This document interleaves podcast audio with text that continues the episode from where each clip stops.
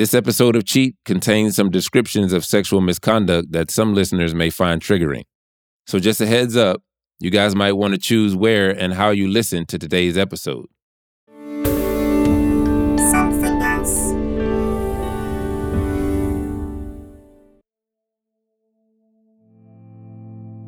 Imagine you're a young kid from an Orthodox Jewish background. Your understanding of the world around you is viewed through the prism of an ultra strict understanding of the Torah, the Jewish holy book that's thousands of years old. You're not even supposed to watch TV.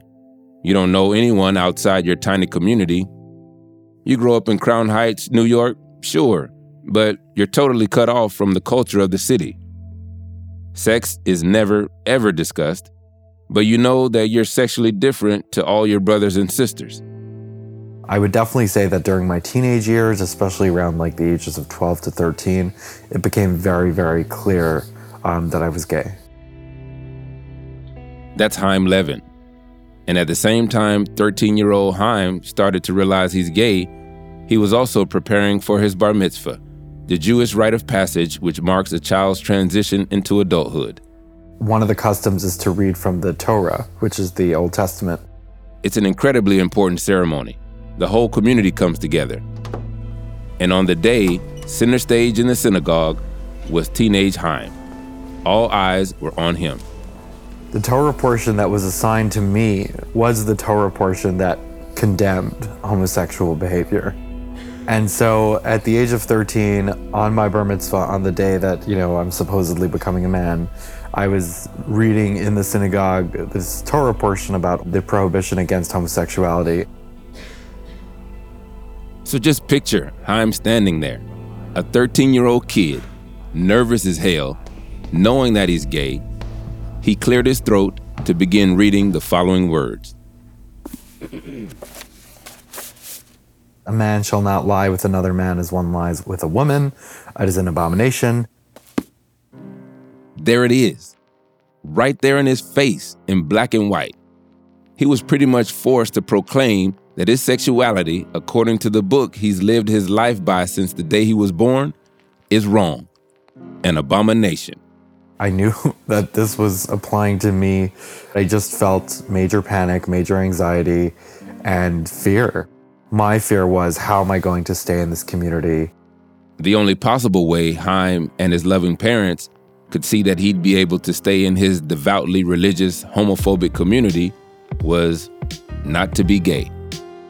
And so began for Chaim a journey into a world where multiple counselors and therapists sell the impossible that they can somehow convert him and people like him from a young gay person into a straight one.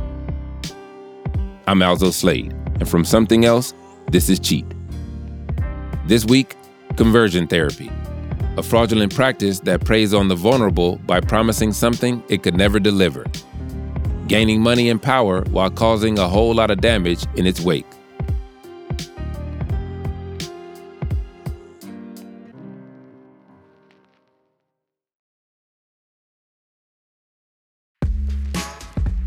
I'm from the South. I grew up in the church, and I remember we never talked about it at home, but the culture around homosexuality, when it was discussed in the church, it was an abomination, a sin.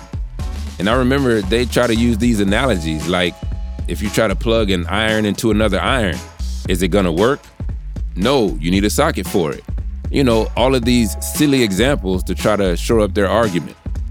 This kind of religious and cultural conservatism has resulted in a practice called conversion therapy, where therapists, counselors, and even ministers attempt to convert lesbian, gay, and bisexual people into straight people. You might not know anyone who's ever experienced gay conversion therapy. You might even think it's a thing of the past. But for many communities across the US, it's still prevalent. The proportion of people who reported using conversion therapy was estimated about 700,000 adults in the United States. That's Dr. Ilan Meyer. He's a distinguished senior scholar in the Williams Institute at the UCLA School of Law. He studied the impact of conversion therapy on LGBT populations. What we found there was that people who are younger or who are young today experience the same level of exposure to conversion therapy as did the older people. So, in other words, there's not been a decline over the years in the numbers of people having conversion therapy.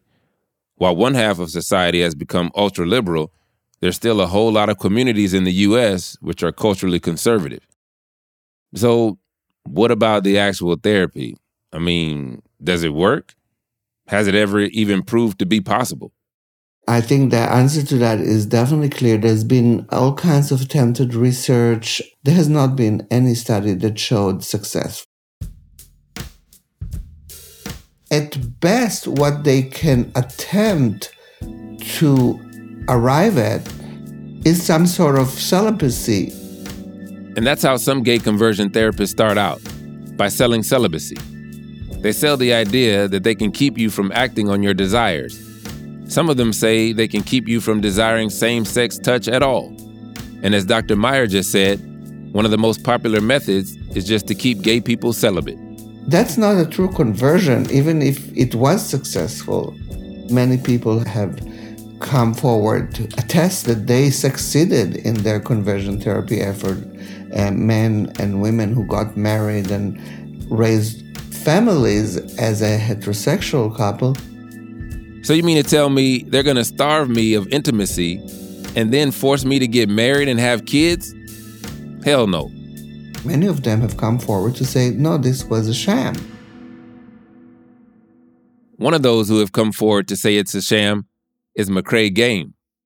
I'm known as a former conversion therapist who renounced my work and came out of the closet and now live as a gay man.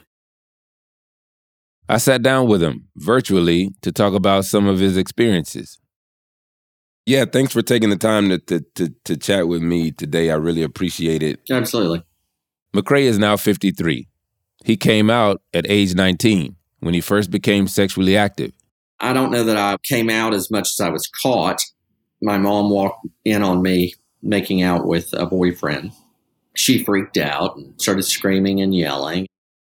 After experiencing painful feelings of shame and expulsion from his family, McKrae decided to renounce his sexuality. She did not give me any peace during that time. And uh, at 22, I got quote unquote saved. You decided to do something, I guess, to stop being gay. Can you tell us what that was and how that worked? I um, went to my first Amway conference and found a conversion therapist and started seeing him once a week. And that was the start of the next 28 years. McKrae was quote unquote saved by Amway, mostly known as a multi level marketing company, is actually a highly conservative Christian organization. For most people, Amway is a thing that sells them pots and pans or toothpaste, not a force for gay conversion. He becomes involved in what's known as ex gay ministry. Like I said, there's a few types of programs being hawked out there. And ex gay programs are based on the idea that you probably won't stop wanting same sex relations, but you can become celibate, you know, not change, just become celibate. As McKrae says, it's a lot more palatable than outright conversion therapy, but it takes its toll. I couldn't stand being alone. So the idea of me being single and celibate was something I couldn't fathom. So my only option was to start dating women. Well, the only way I was going to figure out how to do that was to have help. Part of the conversion therapy counseling is trying to help you fathom dating someone you're not attracted to.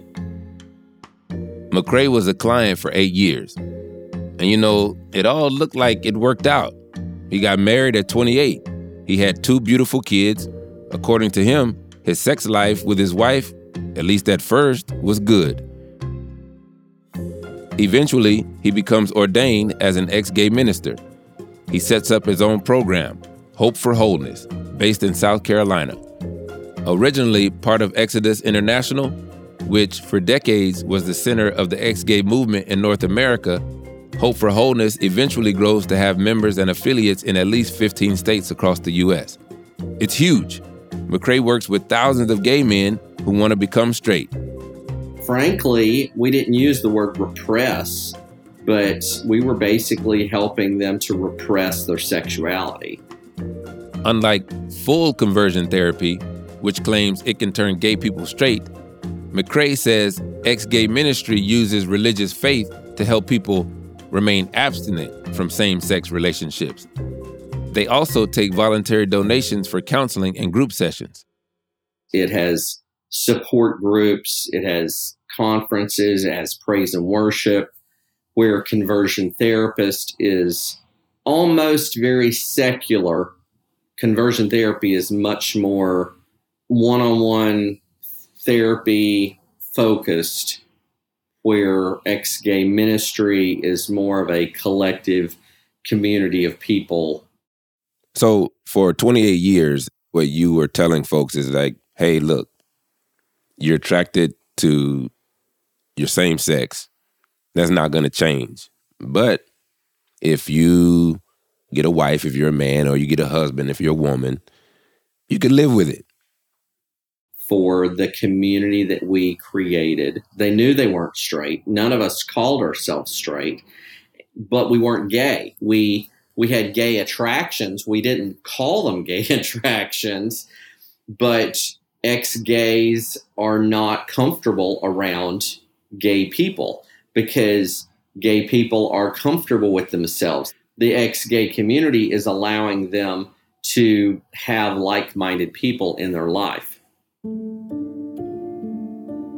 But as time goes by, he starts to struggle with maintaining the facade. I can't imagine what it must be like to have the pressures of being, you know, homosexual in this society in general, but let alone in a religious community. You know, they don't tell you actually what we're teaching you is not real, it's not true.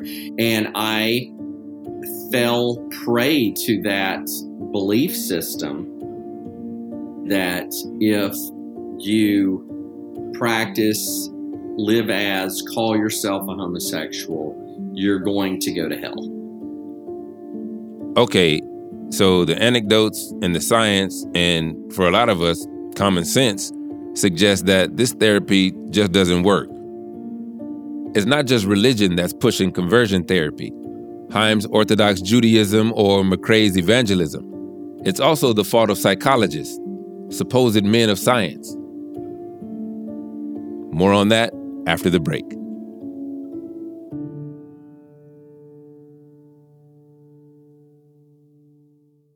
Welcome to True Spies, the podcast that takes you deep inside the greatest secret missions of all time.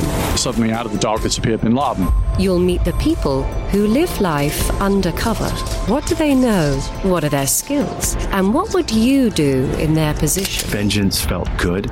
Seeing these people pay for what they'd done felt righteous. True Spies from Spyscape Studios, wherever you get your podcasts. Have you ever felt like escaping to your own desert island? Jane Gaskin did exactly that, trading in the family home to begin a new life in the tropics. But she soon discovers that paradise has its secrets. I'm Alice Levine, and this is The Price of Paradise the island dream that ends in kidnap, corruption, and murder. Wish you were here? Follow The Price of Paradise now, wherever you listen to podcasts.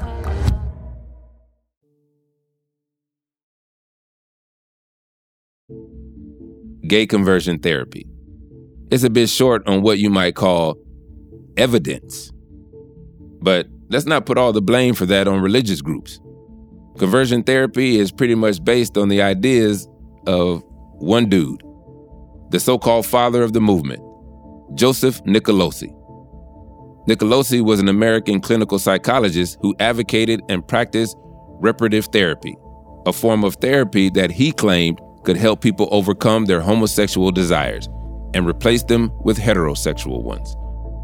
Basically, he thought being gay was some form of psychological disorder caused by childhood trauma. According to Nicolosi, people aren't born gay, So, if a person isn't born gay, well, their sexuality can be reset or repaired. And by fixing the problems caused by childhood trauma, you can change their sexuality. As a minister, McKrae Game adapts some of Nicolosi's methods and uses them in his own curriculum. So you're trying to understand the relationship of the mother, father, child. It's that kind of stereotyping. Most gay men do not have a relationship with their fathers. Most gay men have a strong relationship with their mothers, stronger than the average male. And so people are trying to figure out why people are gay. This model pushes the idea that you can alter your sexuality by understanding its causes.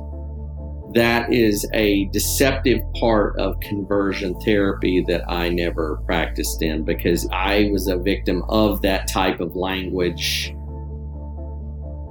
These methods aren't just limited to Christian groups. Someone who was about to discover much more about them was Chaim Levin, an Orthodox Jewish teenager. He's almost 18. Having had his first gay sexual experience, he's sent by his family to a religious counselor. It was just pure panic. She essentially told me that I needed more help than she can offer. So this led me to asking a rabbi who I trusted. I was just looking for answers. And this rabbi had his daughter do some research and she found uh, this organization called Jonah. Jonah, or Jews Offering New Alternatives for Healing, was an organization created by two secular, non Orthodox Jews. Both founders have gay sons. They appeared to have great experience understanding and connecting with young Jewish gay men. Chaim is under extreme pressure to conform to his religious community's ideals and get married to a woman, something he knows he cannot do. Jonah seemed to offer an alternative. He's not sure what, but they seem like the answer to his prayers. This was like a breath of fresh air. And once this was suggested to me, I contacted them right away. Chaim is encouraged by Jonah to go on a retreat called Journey into Manhood, facilitated by an organization called People Can Change. Just two weeks after he turns 18, he travels to Pennsylvania. His family pay for him to go. It's the first time he's ever been away from them on the Sabbath. And it's the first time he's ever interacted with people outside his close knit Orthodox Jewish community. I was so desperate that I said, okay, I'm going to do this. I signed away every waiver. The retreat consists of various components. The first is what the retreat organizers call guts work. Participants, including Chaim, are encouraged to recreate traumatic childhood experiences and perform them in front of others. It's all connected to Nicolosi's therapeutic idea that being gay is somehow a product of a traumatic childhood, and that by facing up to and expressing these experiences, you can somehow cure your homosexuality. That was almost a full day and very, very shocking, just a shocking, shocking uh, experience to be part of and to also watch others go through. But the next part of the retreat is even more shocking. The other thing that they called was healthy touch, where they claimed that men holding each other in a non sexual way as a way of getting your needs met what I learned later on and what my belief is now is that you often had older men cuddling with younger men at these programs, and it was essentially called therapy. These were older men who, for whatever reason, could not or would not come out and took advantage of young men who were desperate to change and said, These are the things you need to do to change. Some therapists have admitted that clients in conversion therapy have been known to sleep with each other. In a way, it's really not surprising. What retreats like this claim to do is create a safe space for lonely, ashamed people who, for whatever reason, are desperate not to be gay, but who are equally desperate to meet other people going through what they're going through. Like a cult, conversion therapy creates followers. When I left, all I wanted was to go back to that special space. It was, at the time, felt very special and very unique. Something that only if you were there, you were able to understand it. The idea that these adults are taking advantage of young people who are ashamed, who feel ignored, who want a sense of belonging because they're disconnected from their family. You recognize that in cults, you recognize that in extremist organizations like the, you know, neo-Nazis or the Ku Klux Klan or gangs. But this seems to be even more destructive because you have the added layer of abuse. And the psychological abuse is dangerous because it keeps these young people in a place where they're trapped and they feel like this is the only space they can go to, but it's still destructive. Chaim is now one of these young people. He's becoming trapped. And so he goes back for more. He starts attending group sessions at Jonah's offices in New Jersey, sometimes twice a week. Meanwhile, his relationship with his family has almost entirely broken down. I was totally losing it, lashing out at my family. The retreat kind of just opened these doors, and I, I started blaming my parents for being gay. I was a total mess. It's while having a one on one session with one of Jonah's life coaches that Chaim starts to realize this isn't working. Not only that, but a lot of this stuff is just fucked up. He had me take my clothes off as a form of therapy. It wasn't like take your clothes off. It was let's let's uh, shed negative layers of yourself. You know, so so create a negative message that you think is true about yourself, and then as you repeat that message, like remove an item of clothing. Wait, remove clothing as negative layers of yourself? See, that's some slick, sinister shit right there. Chaim, to his credit, is resistant. But someone that Jonah tells him that this is the work he needs to do in order to change. If he doesn't, it shows that he's not serious about converting, about not being gay. So he does what he's told. And so I did it one layer at a time until I had no clothes on. And then he had me essentially touch myself. One of the big cornerstones of these this therapy is masculinity. They're very into talking about masculinity, and he wanted me to like hold my masculinity in my hand as like a, a way of being proud of my my manhood. Chaim knows and feels that this is wrong.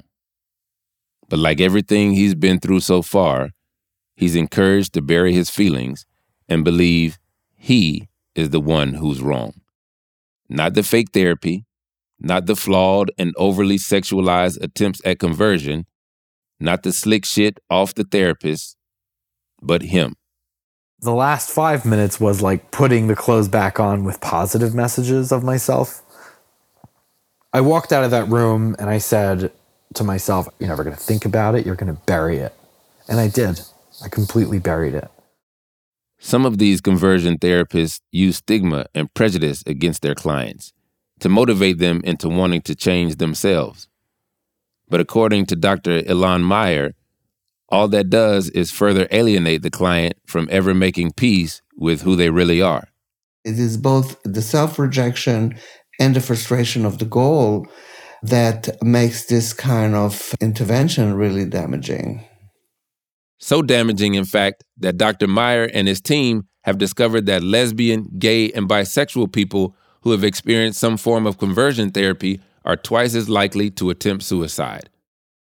McKrae can understand why people who have been through conversion therapy are more likely to take their own lives than people who haven't.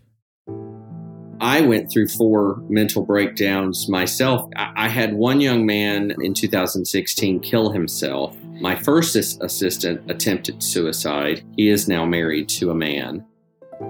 This, just to remind you, was his supposedly converted gay assistant in McKrae's Christian organization.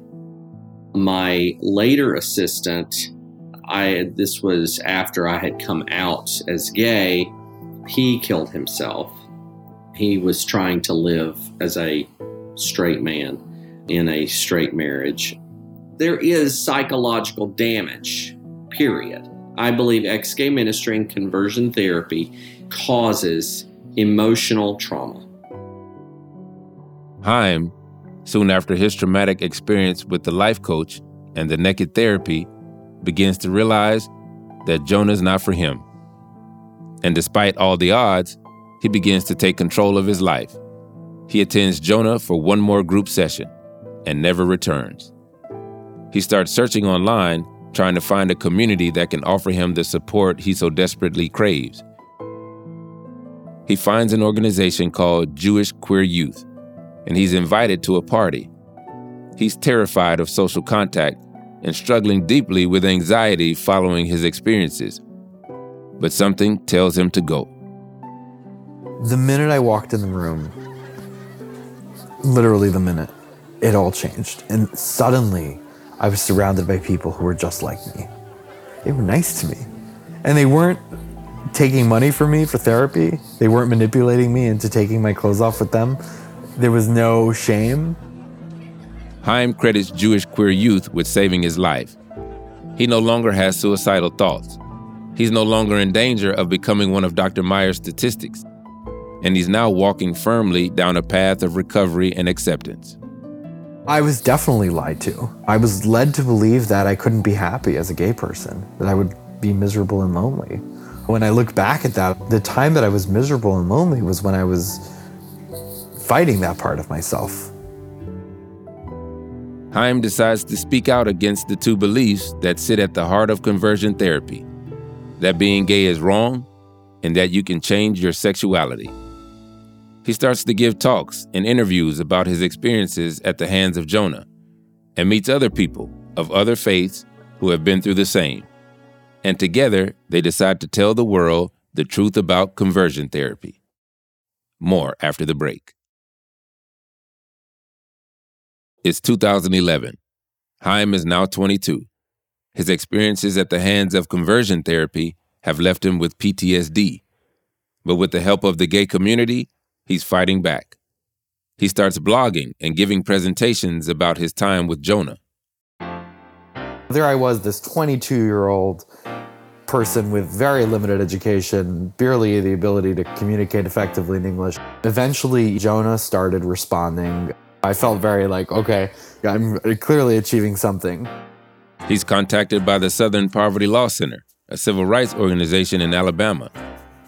They decided they wanted to start a campaign targeting conversion therapy. So they asked me if I wanted to be the face of their campaign, and I didn't even hesitate. Of course, I said yes. One of their attorneys wants to take legal action against the gay conversion organization, something that has never been successfully achieved. They asked if I wanted to participate. I was waiting for the chance because everyone said the only way you're really going to get justice is to sue. But the issue was what grounds do you sue under? Chaim's legal team get their heads together and come up with a plan. Turns out, New Jersey has particularly strong consumer protection laws that provide ample grounds to sue Jonah. They also asked if my mother would participate because my parents had paid for uh, most of Jonah. I had also paid some money, like $170. They tried to get me excused from the lawsuit because they claimed that I didn't pay, but I did. And I happened to have remembered the person who lent me the money, who was also a Jonah member. Whoa. So Chaim was so into Jonah, so dedicated to the classes, that he actually borrowed money off another member to pay for the sessions. And this $170 is what eventually enables him to testify. He was then able to sue based on the grounds that he, as a paying customer, had been lied to. That Jonah made claims to provide a product that does not and cannot ever work. Chaim and his legal team pull in two other plaintiffs who were also Jonah members. Chaim's mother agrees to testify, as well as another parent. But in many ways, whatever the result, it already feels like a victory. A few months before the actual court case, the judge barred almost all of their experts because we said that all of their experts rendered their reports based on their belief that homosexuality was a mental illness. And the judge, in his ruling, he said that believing that homosexuality is a mental illness is the equivalent of believing that the earth is flat and has no place in a courtroom. Even the big dog, the father of conversion therapy, Joseph Nicolosi himself, is barred from the courtroom. The man responsible for all the quasi therapy and pseudoscience that causes misery for hundreds of thousands has been told he's a quack, and his views have no place in a modern society. It's a powerful moment. It was very clear that we have like common sense on our side, but there's also a judge who seems to see right through the garbage that we've been climbing through. On November 12th, 2012, the lawsuit gets filed. Every news outlet out there was writing about it, and they weren't just writing that a lawsuit had been filed. They were writing about these accusations that we were leveling the nudity, the cuddling, the reenactment of trauma. These were all front and center, which was all really what I wanted to accomplish. They felt finally like, oh, we're getting the word out. For Chaim, it's the beginning of years of litigation. Meanwhile, back in South Carolina, McKrae Game is starting to realize that he can't continue perpetuating his own brand of mistruth. I was under a constant state of anxiety for 28 years of repressing my sexuality. And sadly, I created an organization to do the same things to other people that was done to me. In 2011, he writes a book alluding to his own experiences. His bosses at Hope for Wholeness aren't too pleased. In 2017, he's sacked from his position as an ex gay minister. McKrae's life starts to unravel, and it becomes obvious that he can no longer sustain the lies about his own sexuality. In 2019, he publicly comes out as a gay man. Since then, McKrae has always maintained that his teachings were different from conversion therapy and that his aim was to help people. Part of what we did was conversion therapy. We just never told people that they could change their orientation, where conversion therapists would tell them that. So, even though McKrae admits that there was a dab of conversion therapy in what they did, he believes that he and Jonah, in his own words, are as different as apples and oranges. I do understand and know the Jonah organization, and they should have been sued. They were doing classic conversion therapy and they were being fraudulent in their promises to their clients. The language that you use around ex gay ministry, conversion therapy, and what you were not doing for those 28 years. In in some ways it looking backwards, it feels like maybe I'm trying to get out of some of this accountability for what I did. No? I got sucked in. I wish I had never been a part of it. I became a leader and I believed all that I was doing, but I deeply regret all that I did. Chaim's case took nearly three years to get through the courts. On June 25, 2015, in a landmark victory, a state jury finds that Jonah's claims about conversion therapy are fraudulent and unconscionable. The jury orders Jonah to pay $72,400 to compensate Chaim, his friends, and their family members, and pay for mental health counseling. So after the verdict, we uh, negotiated with them so that uh, we can resolve it for good. So the negotiations essentially led to an agreement that they would agree to shut down. They would no longer refer anyone to conversion therapists ever again in New Jersey. Following the court case, Jonah changed their name, but still offered the same service. Chaim and his legal team again took them to court, and a rebranded Jonah was again shut down. And what about McKrae Game? How does he feel about all those thousands of people like Chaim who he lied to? As people have contacted me, part of that conversation is asking for their forgiveness and apologizing and saying, I don't expect you to forgive me, but I need to ask for your forgiveness just so you know that I realize what I did was wrong. Even though at the time, I didn't realize what I was doing was wrong. Some of you all listening may be thinking, mm, that's a little hogwash. But whether you believe McKrae knew what he was doing or not, that's another matter. But one thing he doesn't deny is that he knew he was gay all along. He knew he was gay when he married his wife. He knew he was gay when he set up Hope for Wholeness. But that double life has had huge consequences for McKrae. He may be out, but acceptance from his family is a long way off. My daughter hasn't spoken to me in over a year, which is, is hard. Both my kids were raised in Christian education. So I'm going in the complete opposite direction as her father taught and as her church taught. And when it comes to Chaim, well, he's working to rebuild with his family.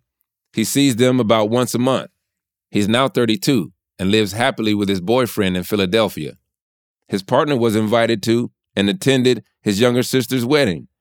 He's just finished his bachelor's degree in radio and TV and is figuring out his next move.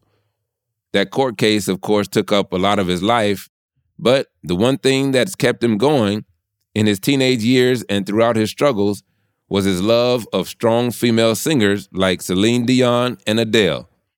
Music just completely energizes me. It makes me feel like happy.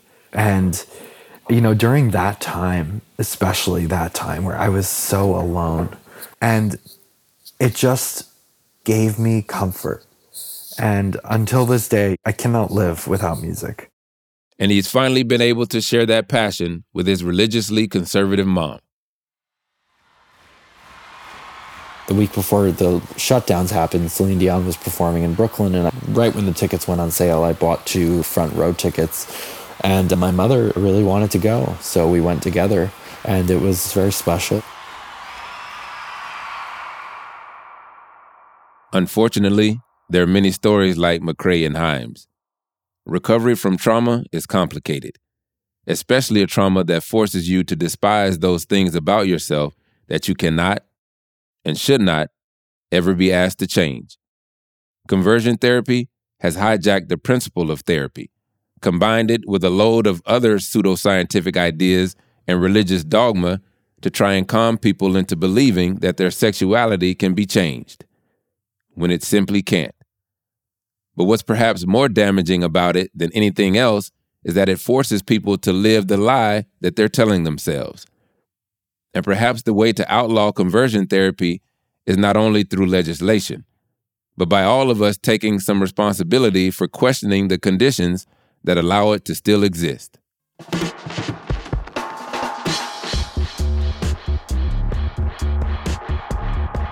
Hey, folks, thanks for listening. Just a reminder to follow Cheat wherever you get it. And please do leave a rating and a review if you like what we're doing. It helps other people discover the show and of course, we want more listeners. Also, if you want to listen to the show without the ads, you can subscribe to Cheat Plus. It's like Cheat, but better. It's just $2.99 a month, or if you're in the UK, £2.49. And you get all of this without having to listen to those annoying commercials. Just go to Apple Podcasts and hit subscribe instead of follow. You can try it for free now. Next week on Cheat, a mole goes undercover inside the famous cult that attracted celebrities like Madonna and Ashton Kutcher. My role was quite simple. I had to walk into their their building in London, persuade them that uh, I was a multimillionaire and that I was dying of cancer and that I needed their help. Cheat is written and presented by me, Alzo Slade. This episode was produced by Helen Clifton. The executive producers are Lizzie Jacobs and Tom Koenig. The series editor is Tom Fuller. The original idea for this show was developed by Tom Fuller. Engineering, sound design, and scoring by Martin Peralta at Output Media. Our design and visual team is Emma Lansdowne and Sarah De La Rue. Our production coordinators are Jennifer Mystery and Iker Egbatola.